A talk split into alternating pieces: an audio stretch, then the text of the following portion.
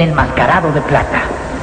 Otra figura legendaria que consagró su vida al servicio del bien y la justicia, retó a Satán disputándole el campeonato del mundo.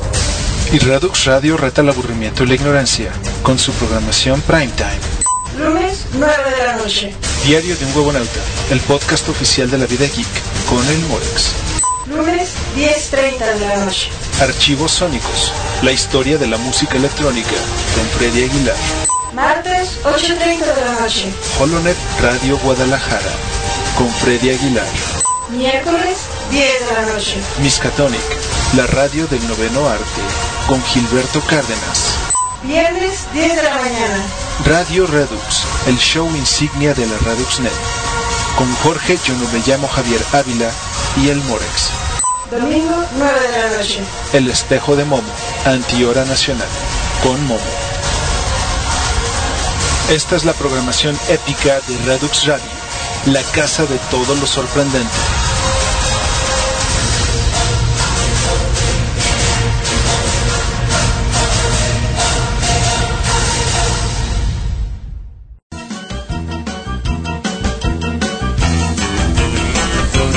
Y Diecast llega para ustedes, como todos los programas de ReduxNet, gracias a Redux Studio, su solución en comunicación web y web hosting, y también por la Compuerta Técnica, lo mejor en soporte técnico y reparación de redes y equipos de cómputo.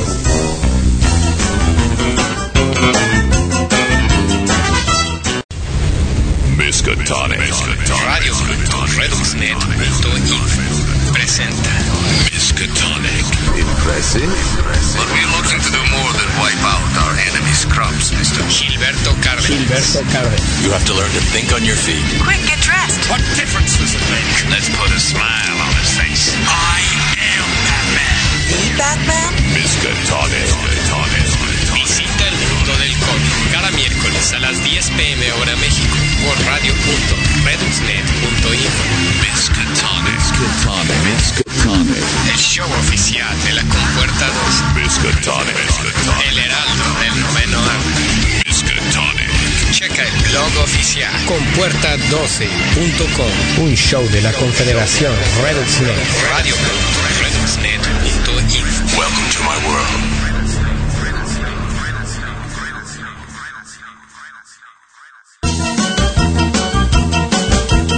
Y recuerda que Miskatonic es patrocinado por Merca Resulta, lo mejor en investigación de mercados, consultoría en procesos de mercadotecnia y puntos de venta. Nos encuentras en merca guion medio resulta punto com.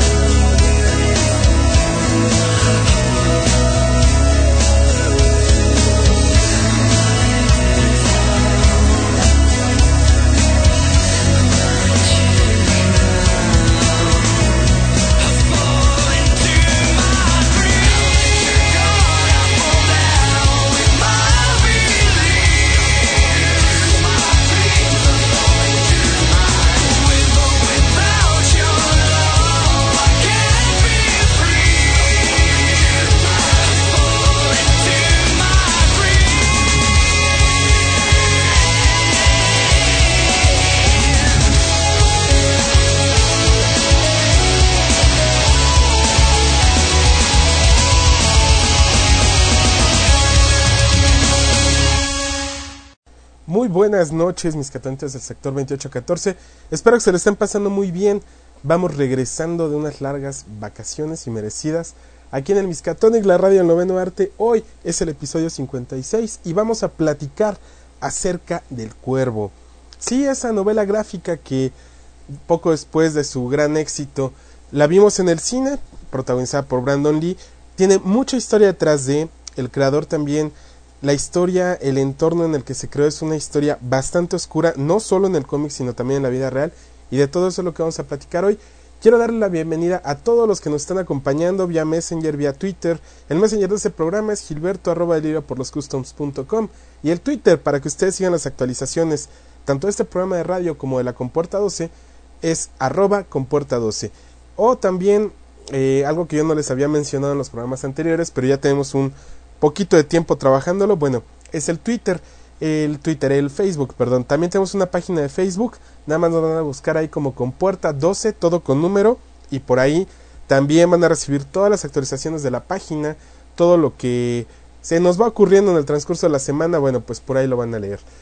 Les agradezco mucho a todos sus mensajes respecto a la ausencia del Miska, eh, de verdad, yo también los he extrañado mucho, para mí también este programa me ha hecho mucha falta. Eh, hay veces en la vida que un, una decisión, unos simples minutos te pueden cambiar todo lo que es tu vida, todo lo que tú tenías planeado, todo lo que tú tenías considerado que era tu vida, se puede venir abajo en un abrir y cerrar de ojos. Y bueno, eso tiene mucho que ver con la decisión de haber eh, hoy escogido este tema del Cuervo, porque esa es la historia. En el Cuervo, en solamente unos instantes, una coincidencia del destino, toda la historia cambió.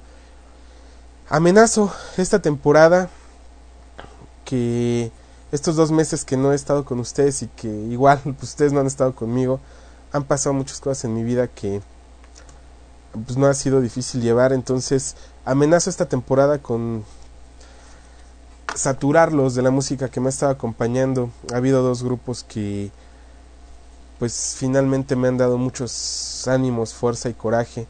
Uno de ellos es Endwine, que ya escucharon una canción, y también amenazan posteriores este, programas con saturarlos con Queen. Entonces amenazados están.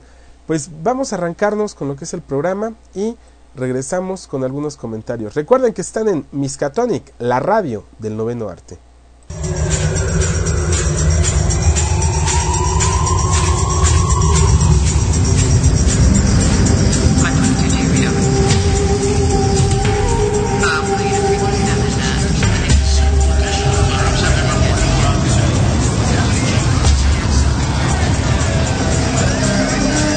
People once believed that when someone dies, a crow carries their soul to the land of the dead. But sometimes, something so bad happens that a terrible sadness is carried with it, and the soul can't rest. Then sometimes, just sometimes, the crow can bring that soul back to put the wrong things right.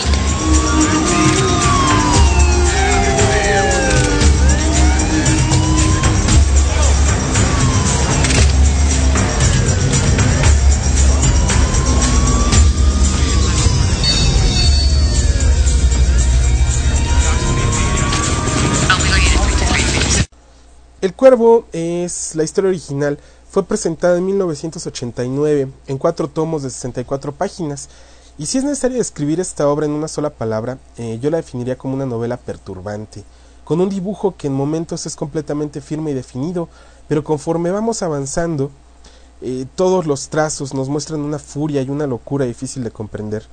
Con una gran influencia del cómic independiente y considerado alternativo en las fechas de su creación, podríamos comparar el estilo con el heavy metal o el metal horror.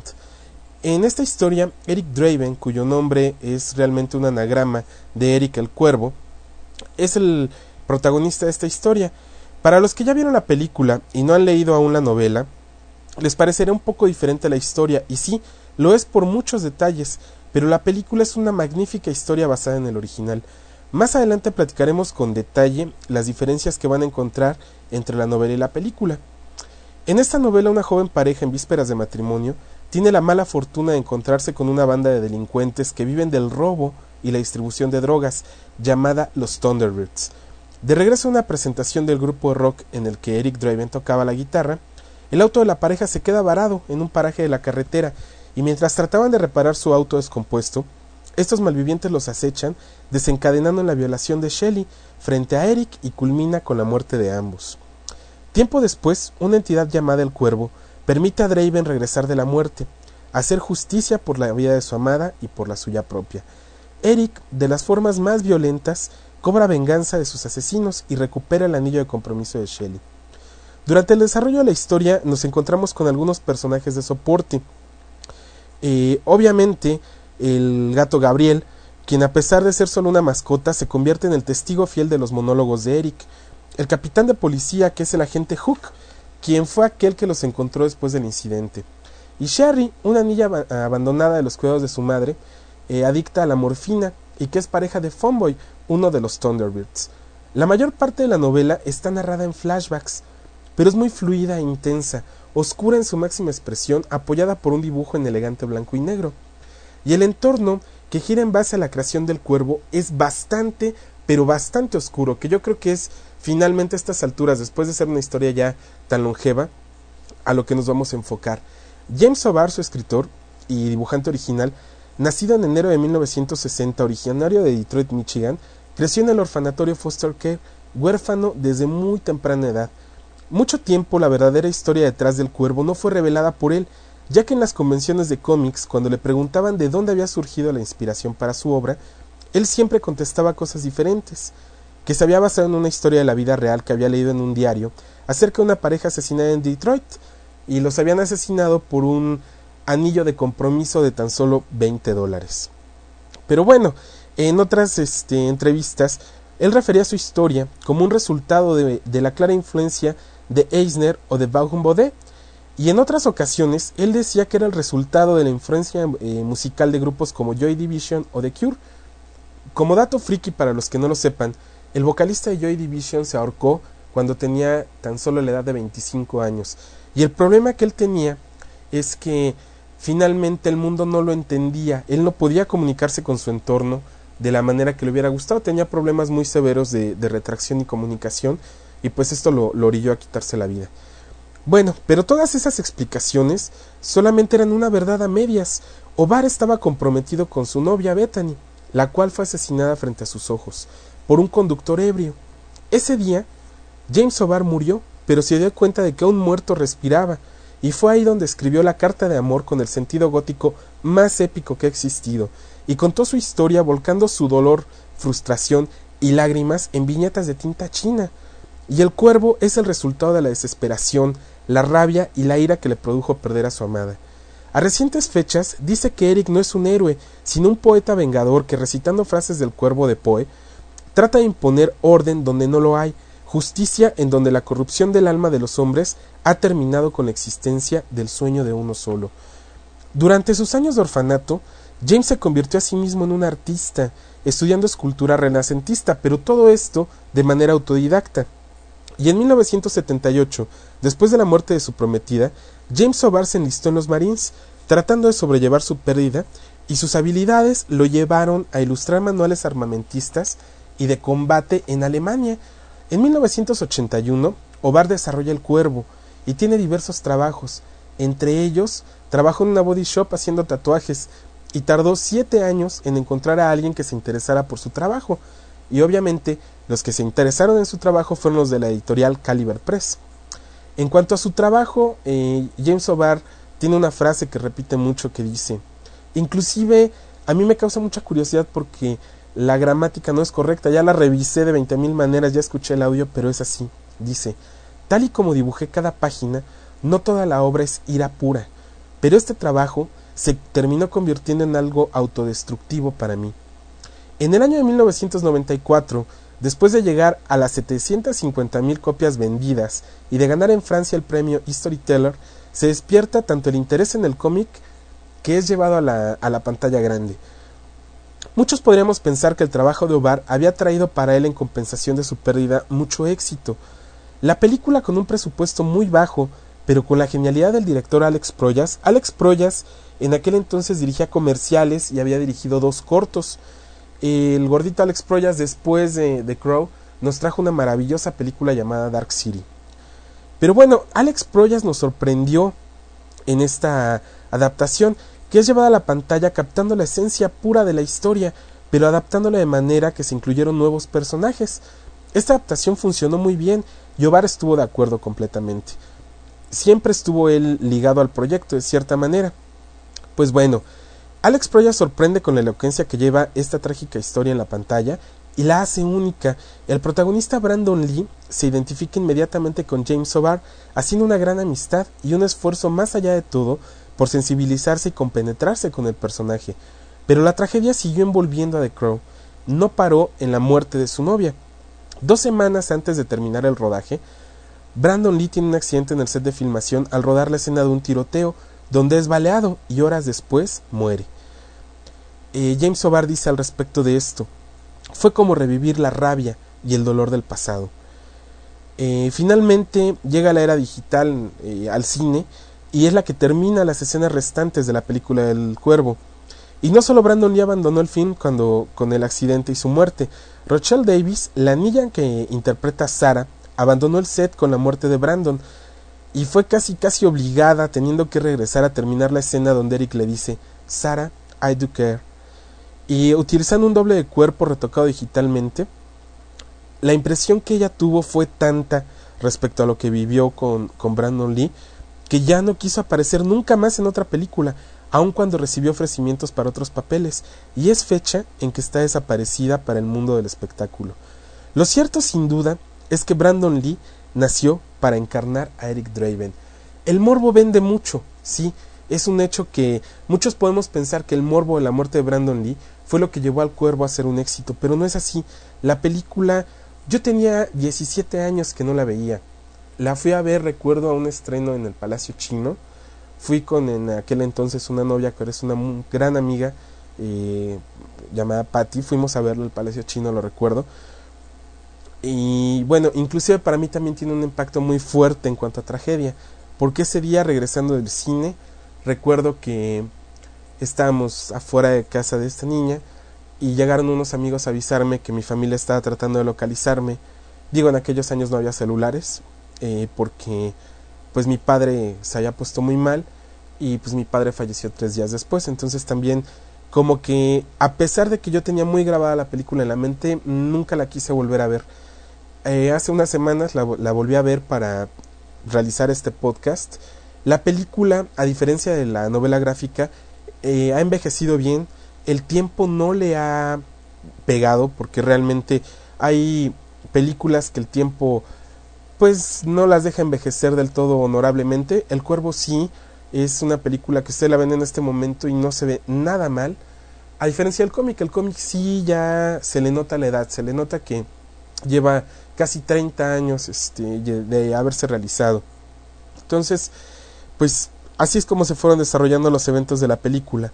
Las diferencias entre la novela gráfica y la película, como les comentaba, son bastantes. Empezando con la línea narrativa, Eh, la película es narrada en un orden cronológico sencillo, iniciando con la muerte de los Draven, y en el cómic es distinto. Iniciamos directamente cuando Eric enfrenta a uno de sus verdugos. Él ya está convertido en el Cuervo en ese momento, y todo el resto de la historia nos lo cuentan a modo de flashback.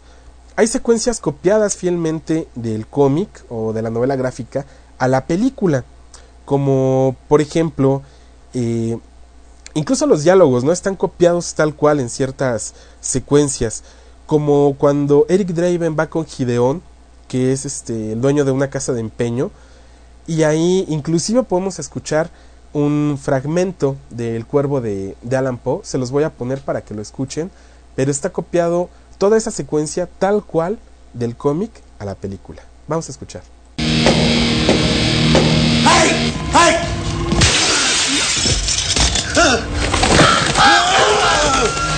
Suddenly, I heard a tapping, as of someone gently rapping, rapping at my chamber door. What are you talking about?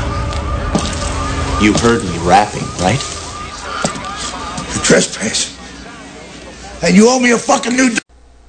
Pues ese diálogo tan cortito es una referencia que hacen al Cuervo de, de Edgar Allan Poe.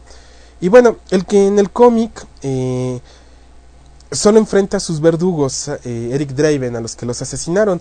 Pero en la película Eric tiene que enfrentar al líder de estos asesinos, que es un pirómano que vive en el filo de la lujuria, las drogas y el tráfico de estas mismas, así como su negocio más rentable, la extorsión. ¿Cómo es la extorsión? Por medio de venderle protección a estos negocios, de si no aceptas que yo te proteja, algo malo te va a pasar, eh, incendian los lugares.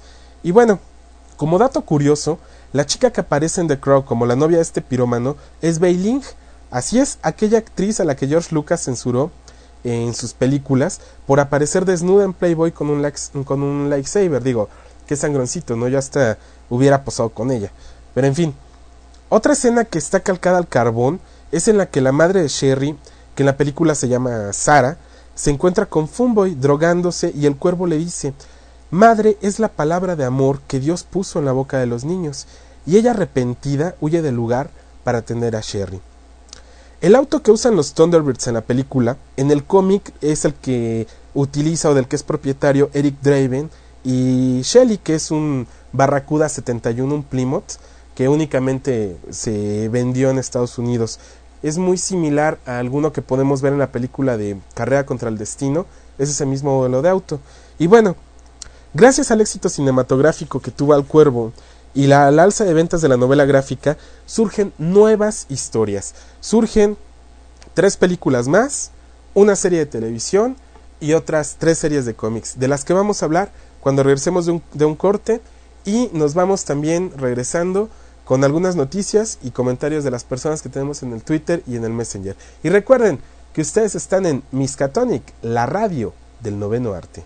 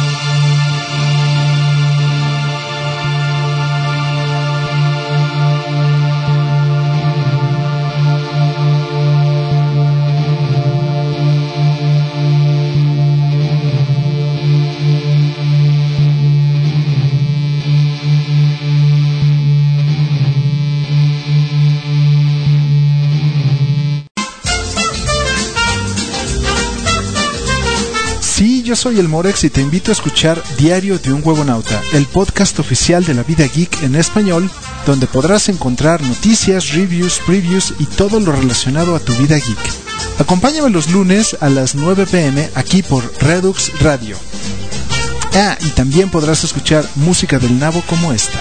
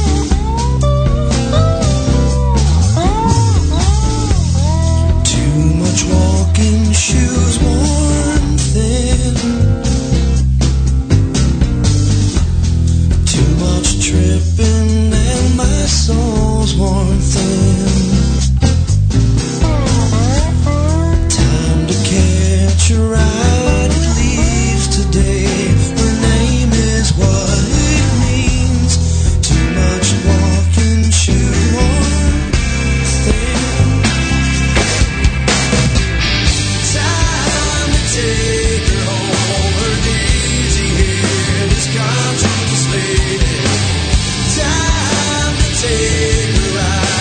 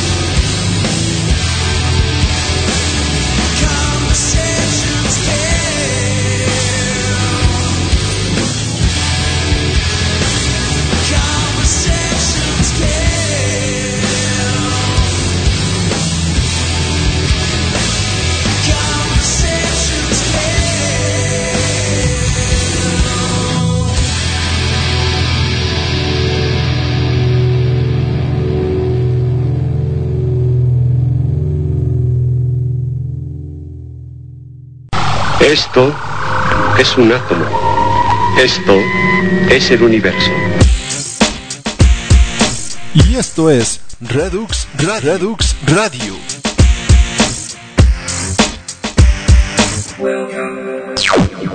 Pues estamos de regreso en Miskatonic, la radio del noveno arte. Antes de seguir y de irnos con los saludos, les voy a dar una noticia que me llegó hace unos minutos. Esto es acerca de que Marvel va a lanzar una precuela en cómic del Capitán América de First Avenger, obviamente para promocionar la película. Como ustedes saben, este domingo, durante la emisión del Super Bowl, se estrenará el esperado tráiler de Capitán América de First Avenger. Pero bueno, anticipándose a todo esto, Marvel tiene previsto lanzar un cómic en ocho partes que va a servir como precuela de lo que vamos a ver en la película. Curioso, ¿no? Un cómic de... una película basada en un cómic. Ok, más o menos va así. Pero este, eh, la primera parte de este cómic se va a llamar Capitán América First Vengeance y estará libre para descargar este domingo en capitán américa punto com. Esto, bueno, captain america punto com, lo pueden descargar desde ahí. Y eh, los demás van a estar disponibles desde el lunes a través de la aplicación de Marvel para el iPad, iPhone y también ya la tienen para Android. No tengo confirmado si la vamos a poder descargar en Comixology. Si llega a ser así, yo les pongo la noticia en la Compuerta doce. Y bueno, esta historia nos va a presentar, eh, o va a estar centrada más bien, en cada uno de los personajes de la película. El primero estará dedicado a Steve Rogers, el segundo a Red Skull, a Bucky y así consecutivamente, para que nosotros lleguemos bien empapaditos a la película. Este, te estoy viendo, Momo, eh, acerca de todo lo que tiene que ver con el Capitán América. Vámonos con saludos al Twitter. Tenemos hoy a Marco Gómez que nos dice que es la primera vez que puede escuchar en vivo Miskatonic. Pues un saludo, Marco, bienvenido. Tenemos también a Ley de Ludos que nos está escuchando. Tenemos a Noar Vázquez, a quien le damos las gracias por nos está mandando sus fotos de sus cómics del Cuervo de Editorial Norma. Eh, tenemos también a Julián Campos, a quien le mandamos un gran saludo y nos dice: siempre he pensado que es una mentira el cómo fue la muerte de Brandon. Para mí que fue más de pre o drogas. No, de hecho la escena está filmada, se presentó como prueba para liberar en, eh, durante el juicio responsabilidades. Sí murió eh, baleado, eso es un hecho. Eh, nunca fue un truco publicitario. Brandon Lee murió porque por ahí alguien puso una bala real en las pistolas de utilería. Entonces no, no es ningún fraude. Eh, Anuar que dice que tiene las versiones españolas. Tenemos por ahí también. Uh, le mandamos un saludo a Martín Govela de Merca Resulta, es el patrocinador oficial de Miskatonic y la Compuerta doce, así como Capital ocho. Le mandamos un saludo a Oliver. Y también quiero mandar saludos a la gente que no está escuchando pero que siempre está pendiente del programa, como Crovax Born, o también como Felipe Almengor, que hace rato nos mandó un saludo, o Agustín Farray también, que está pendiente. También quiero mandarle un saludo a Edgar Coben, que él nos escucha en podcast, le mandamos un gran saludo. Y tenemos muchos, muchos más saludos. Está por ahí Iván Godínez, también en línea escuchándonos. Eh, hay más gente que veo que se está agregando al Miska. Bienvenidos y muchas gracias por seguirnos. Recuerden que este programa es el programa oficial de la Compuerta doce. La Compuerta doce la encuentran en doble u doble u doble u punto compuerta doce punto com. Y desde esa página también ya pueden escuchar los podcasts, tanto este como los anteriores, en un reproductor que tenemos por ahí. Y también pueden escuchar otros podcasts donde me han invitado a mí a participar. Ahí los tengo en línea para que puedan escucharlos. También los pueden descargar desde el iTunes Store. Ustedes únicamente eh, digitan Miskatonic o Gilberto Cárdenas y ahí directamente eh, en la iTunes Store les va a aparecer en Miskatonic, para todos aquellos que gestionan sus medios digitales por medio del iTunes, para que nos traigan en el iPod. Ahí lo pueden encontrar, porque este programa a partir de mañana, y de hecho no mañana, después de que termina como a la media hora, tres cuartos de hora, ya lo pueden eh, descargar en formato de podcast. También le mandamos un, sal- un saludo a Genaro Aguilar, que nos está escuchando. Dice que ya le dieron ganas de leer el cómic. El cómic del Cuervo, les reitero, no los quiero engañar con que es un gran dibujo. Eh, fue un gran dibujo en su tiempo, en su época. Ahorita sí ha envejecido, pero eso no le quita que es una gran, gran historia. Pues vámonos corriendo con la segunda parte del programa. Vamos a platicar de las historias que surgieron a partir del éxito de The Crow, como la siguiente, la que salió en Ceidita en mil novecientos noventa y cinco, se llama Tiempo de Muerte, Y esta, bueno, los creativos son James O'Barr y Alex Maleev, y fue publicado en tres tomos de treinta y dos páginas. ¿Quién es Alex Maleev? Yo ya les he platicado de él. Fue alguien que estuvo dibujando Daredevil y que está dentro de Marvel. Aquí fue donde comenzó y aquí fue donde vamos viendo cómo va madurando número a número su, su estilo de dibujo. Bueno, en Tiempo de Muerte, nuestro protagonista es Joshua, un indio americano en tiempos de la guerra civil, casado con una mujer blanca, con quien tiene un hijo. Todo parecía estar en paz para ellos hasta que un grupo de bandoleros violan a su esposa y matan a su hijo, dejando a Joshua herido de muerte, y él se desvanece y aparece nuevamente en el futuro, o sea, en nuestra época. Ahora al aparecer, al parecer, perdón, eh, las almas perversas de los maleantes los han llevado a reunirse de nuevo y Joshua tiene la oportunidad de hacer justicia. En esta historia es apoyado por Rosan, una chica que dejó su hogar para seguir su vida al lado de estos maleantes. Al igual que con su antecesora, el cuervo cobra venganza de todos y cada uno de aquellos que le causaron dolor a su alma y le impidieron el descanso en la muerte. El primer tomo de esta historia nos muestra un Alex Maleev muy inmaduro en cuanto a su dibujo, eh, muy falto de perspectivas y de algunas otras cosas. Detalle que va cambiando conforme avanza la historia. Con todo y esto sí se siente un poco forzada y comienzan a crearse clichés con los personajes involucrados. Cabe mencionar también que leí por ahí en la covacha, en la sección de La Sombra del Murciélago, escriba, escrita, perdón, como dice el Vale García o como la apoda por Pirantrax, que Alex Maleev inició en el dos mil con Daredevil, y no. El dato correcto es que inició en esta obra y posteriormente comenzó a trabajar con Image y con algunas otras independientes antes de llegar a Marvel Comics. Digo, este es el, el dato friki del dibujante. Después de esta historia, eh, nos llega la entrega cinematográfica de The Crow: City of Angels, protagonizada por Vincent Pérez como Ash Corbin, o El Cuervo, y Mia Kirchner, que interpreta a Sara. Sí, a Sara, el personaje de la primera entrega, nada más que pues bastante crecidita y muy guapa y muy darqueta, ¿no? Esta historia eh, nos narra que Ash Corbin y su hijo Danny son asesinados por unos traficantes de drogas, después de que Danny los descubre en importantes actos de su oficio, eh, para ser más explícitos, cuando están asesinando a, a una persona. Y bueno, Ash es este, regresado para hacer justicia de estos asesinos. La película no funciona para mi gusto. El director es Tim Pope, que si bien era el niño consentido de la M T V, de grupos de rock de la época como The Cure y muchos otros, para hacer pues obviamente grandes videos musicales, esto trata de repetirlo a la película, lleva toda su estética y estilo de los videos musicales a la película, y pues en eso parece, en momentos parece un video de larguísimo de Billy Idol, ¿no? Y nos muestra él un futuro decadente y apocalíptico, donde veremos persecuciones en motocicleta del rockstar Iggy Pop y el mismo Thomas Jane. Thomas Jane, a quien después interpretará Frank Castle en la película de Punisher, en la, mmm, iba a decir en la primera, pero no, es en la segunda, la primera es la de Dolph Lundgren. Eh, pero bueno, lo vemos ahí.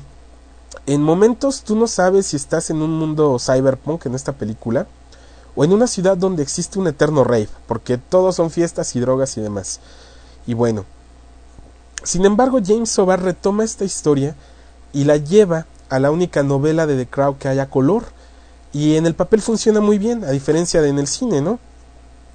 La historia igual se desarrolla eh, en la noche de la Santa Muerte, eh, el día treinta de octubre, y Ash cobra venganza, pero ahora deberá enfrentar a otro líder de sus asesinos, un fanático de lo esotérico. El final es más inesperado de lo que creen. Si no hubiera sido por la estética de Tim Pope, quizá esta historia había, habría funcionado muy bien en la pantalla grande. Yo creo que si hubieran repetido director con Alex Proyas, hubiera sido una gran película, porque Vincent Pérez la salva en muchas ocasiones. Vincent Pérez es, es un buen cuervo, definitivamente. Y la actriz que interpreta a Sara también se lleva, digo, no solamente por su belleza física, también se lleva la película en muchos momentos, pero no, no la logra rescatar. En el mundo del noveno arte, Sigue, le sigue una historia más, que es llamada The Crow: Flesh and Blood. Está realizada por James O'Barr, repite Alex Maleev y también James Vance en, James Vance, perdón, en algunas partes del dibujo y tintas. Aquí el dibujo de Maleev está buenísimo, aquí sí es Alex Maleev, eh, vale mucho mucho la pena, se nota cómo ha madurado de una historia a otra. Y la protagonista es Iris Shaw, que es una agente del F B I que es asesinada, y cuando la asesinan ella trae el conflicto encima de que está embarazada y no sabe si quiere tener a su bebé o no. Entonces es, es asesinada en este momento por unos campesinos que estaban asesinando coyotes, y el F B I está investigando que esas tierras eh, realmente pues las quieren hacer reservas para los alces. Entonces los campesinos, en un afán de molestia, explotan la base de operaciones donde está eh, esta agente, y bueno, muere lamentablemente, y el Cuervo la regresa para que pueda ajustar cuentas. También al final de esta historia es aún más inesperado que en las anteriores, aunque cabe decir que no le llega a la original, es muy muy buena. Y bueno, después de los cómics es, existen tres historias más, dos películas y una serie de televisión. The Crow tres, la siguiente película, este, que lleva por subtítulo Salvation, es protagonizada por Kirsten Dunst, y bueno, es la tercera entrega de la serie. Estas yo no las he visto, ni la tres ni la cuatro. Más o menos lo que les voy a dar es la sinopsis oficial, porque no las he visto, prometo verlas y las comentamos aquí en el Misca. Pero más o menos la historia dice que el Cuervo retoma al personaje Alex Corbin, encarcelado y ejecutado injustamente por la muerte de su novia. Un cuervo le rescata de la muerte según la leyenda de que el amor es más fuerte que la muerte. Cuando vuelve, descubre que detrás del asesinato de su novia se esconde una trama de corrupción policial. Para poder atrapar a los asesinos deberá averiguar qué pasó. Y bueno, después de esta viene una cuarta entrega cinematográfica que se llama Wicked Prayer. Eh, esta es interpretada por Edward Furlong, o sea, es Edward Furlong. Él es el Cuervo y interpreta a Jimmy, ¿no? Jimmy y su novia Lily son asesinados en un ritual por una banda de motociclistas satánicos con el fin de hacer un demonio inmortal llamado Crash. Así que no suena como que muy apetecible, aunque he leído por ahí que está mucho mejor que la tres, e incluso algunos dicen que está mejor que la dos. No puedo confirmarlo, es cierto, porque no las he visto. En cuanto las vea, yo les informo. Bueno, Jimmy regresa de la muerte con la fuerza que el, el Cuervo le provee, para así vengar su muerte y la de su novia Lily e impedir el nacimiento de este ser demoníaco. Es lo que dice la sinopsis oficial. Y bueno, para cerrar con el multimedia del Cuervo o de The Crow, existió una serie canadiense llamada The Crow: Stairway to Heaven. Aquí trataron como de hacerle un reboot a la historia, narrarnos completamente la travesía de Eric Draven para vengar la muerte de su novia y su muerte propia. Y eh, finalmente no lo hicieron bien porque le quitaron toda la parte oscura a la, a la historia. Y si bien el protagonista Mark Dacascos, que es, es un hombre, es un excelente arte marcialista y nos brinda muchos momentos de acción, no te logra atrapar. La Shelley que nos presentan no es tan... Cuando tú ves a Shelley en la película de, de El Cuervo, en la original, no puedes evitar eh, que te arranque un suspiro. Aquí no es, no es carismática, no tiene nada, ¿no? Entonces no, a mí en lo particular pues no, no me gustó. ¿En quién está inspirado el Cuervo? Mucha gente cree que Eric Draven, Eric Draven perdón, está inspirado en el look de Robert Smith, pero James O'Barr ha confirmado que más bien se inspiró físicamente en el look de Peter Murphy en su época con Bauhaus, y el maquillaje está inspirado en la ironía, una de las tres caras del drama del teatro británico, que son ironía, dolor y desesperación. Estas máscaras las podemos ver en el cómic, en el departamento de Eric y Shelley, al igual que en la película. Ahí, para también como dato friki, la aparecen muy muy escondidas, pero ahí están. Y bueno, tengo más datos frikis y curiosos, como por ejemplo, eh, no sé si ustedes sabían que en la película del Cuervo se cuestionaron mucho acerca de si el ave debía hablar con Eric, porque en el cómic el, el Cuervo se comunica con Eric. Entonces decían en la película, ¿qué hacemos? ¿Que hable o que no hable?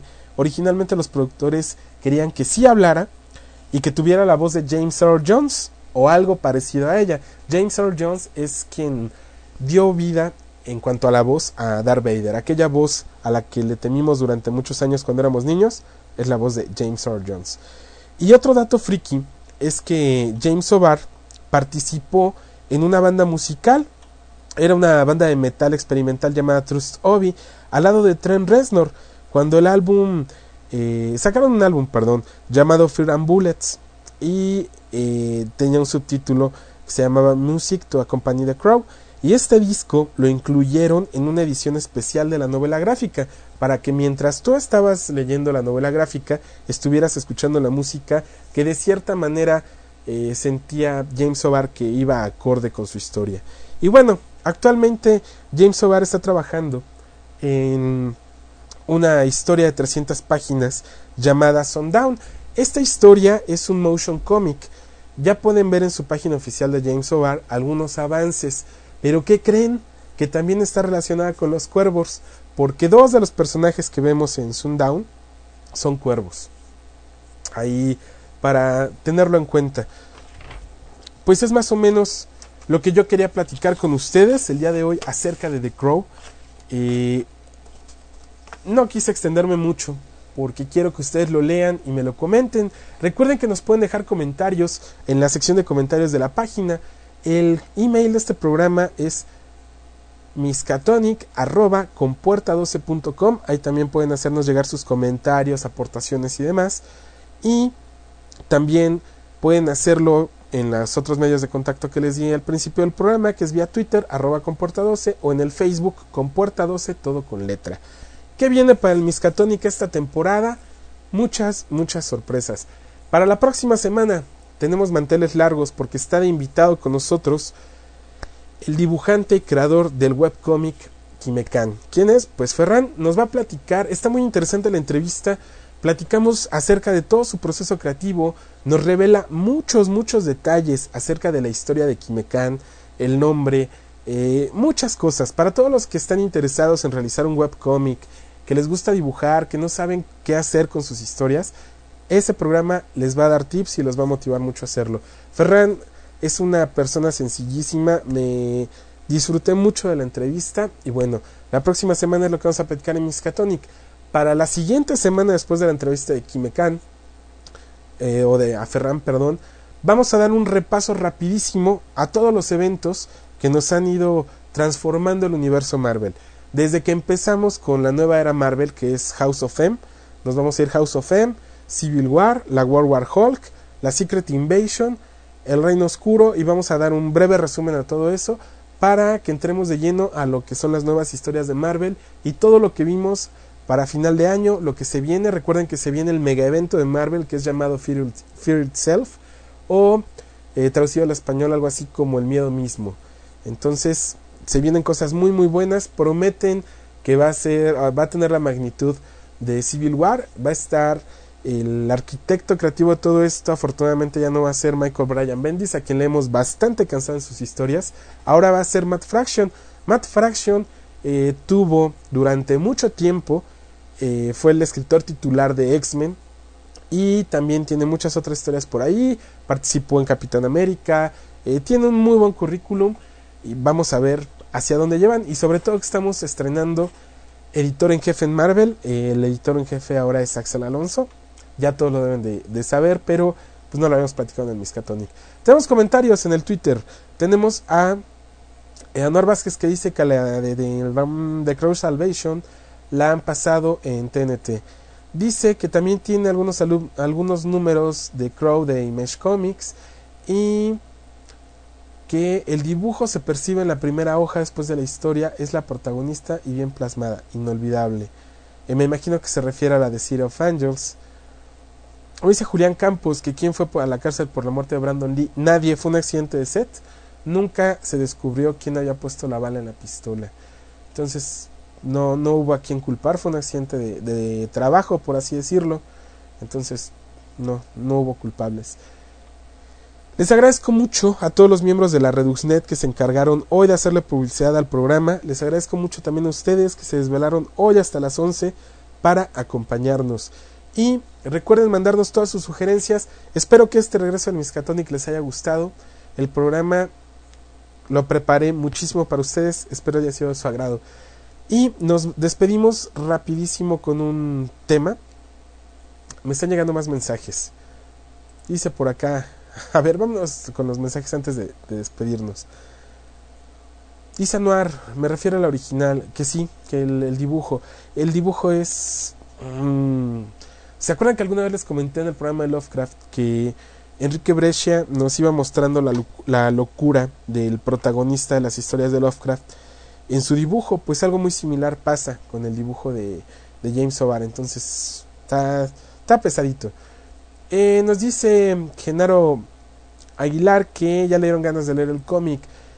Léelo, si tienen la, la oportunidad de leerlo, no la dejen. Si lo ven por ahí en algún lugar, porque afortunadamente en las librerías, como ya es muy viejo, lo están rematando, cómprenlo, no se van a arrepentir. Y si no, pues ya saben, para no estarnos todos los programas con, oye, ¿dónde lo bajo? Oye, ¿dónde lo compro? Ahí les va.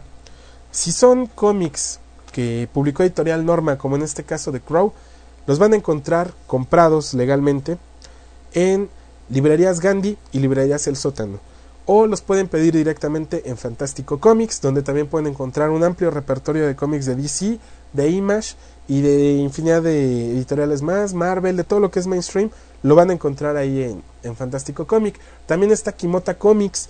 eh, ¿Dónde los encuentran ellos? kimota comics punto com, ahí está Google. Ellos tienen una tienda con un surtido bastante extenso y también les surten pedidos especiales. O de la manera... También hay manera digital legal, está Comixology, tiene un gran repertorio de cómics y están muy baratos. Como tip, todos los lunes ponen series completas en oferta. Este lunes, todo lo de Spider-Man de Marvel Knights estuvo a noventa y nueve centavos de dólar. Creo que es un muy buen precio, vale la pena. Y no necesitan leerlos en un iPad o en un, este, o en un iPod o en, su, en cualquier dispositivo lo pueden leer, inclusive en su computadora. Ustedes crean su cuenta y donde la abran, ahí los pueden leer sin ningún problema. Bueno, y de las maneras no legales, pues ahí está Taringa, pueden encontrar lo que quieran. Ahí está la novena dimensión punto com, pueden encontrar lo que ustedes quieran. Y la novena dimensión tiene también un foro donde pueden encontrar infinidad de cosas. Entonces, para leer cómics hay muchas alternativas, no hay pretextos. Los que estamos en el D F y que me, me preguntan mucho sobre números atrasados de Editorial Televisa, dense una vuelta a Eje Central, esquina con Venustiano Carranza. Hay un local de revistas, es un local azul. Tienen infinidad de cómics atrasados y tienen, sobre todo Spider-Man, tienen en inglés también. Eh, me parece que son de Marvel Knights y de Amazing Spider-Man. Dense una vuelta, vale la pena, van a encontrar muchas cosas. Y aprovechen que Editorial Vid está rematando todo su inventario. Dense una vuelta, también van a poder encontrar muy buenas cosas. Eh, más sorpresas, sí. Vienen también programas de Witchblade, vienen programas de la World War Hulk, World War tres, de D C. Viene, nos vamos a poner al día de lo que pasó con Brightest Day y hacia dónde vamos, porque también se viene otro evento de D C llamado Flashpoint. No confío mucho en él, pero vamos a seguirle la huella. Les agradezco mucho su compañía. Yo soy Gilberto Cárdenas y ustedes estuvieron hoy en Miskatonic, la radio del noveno arte.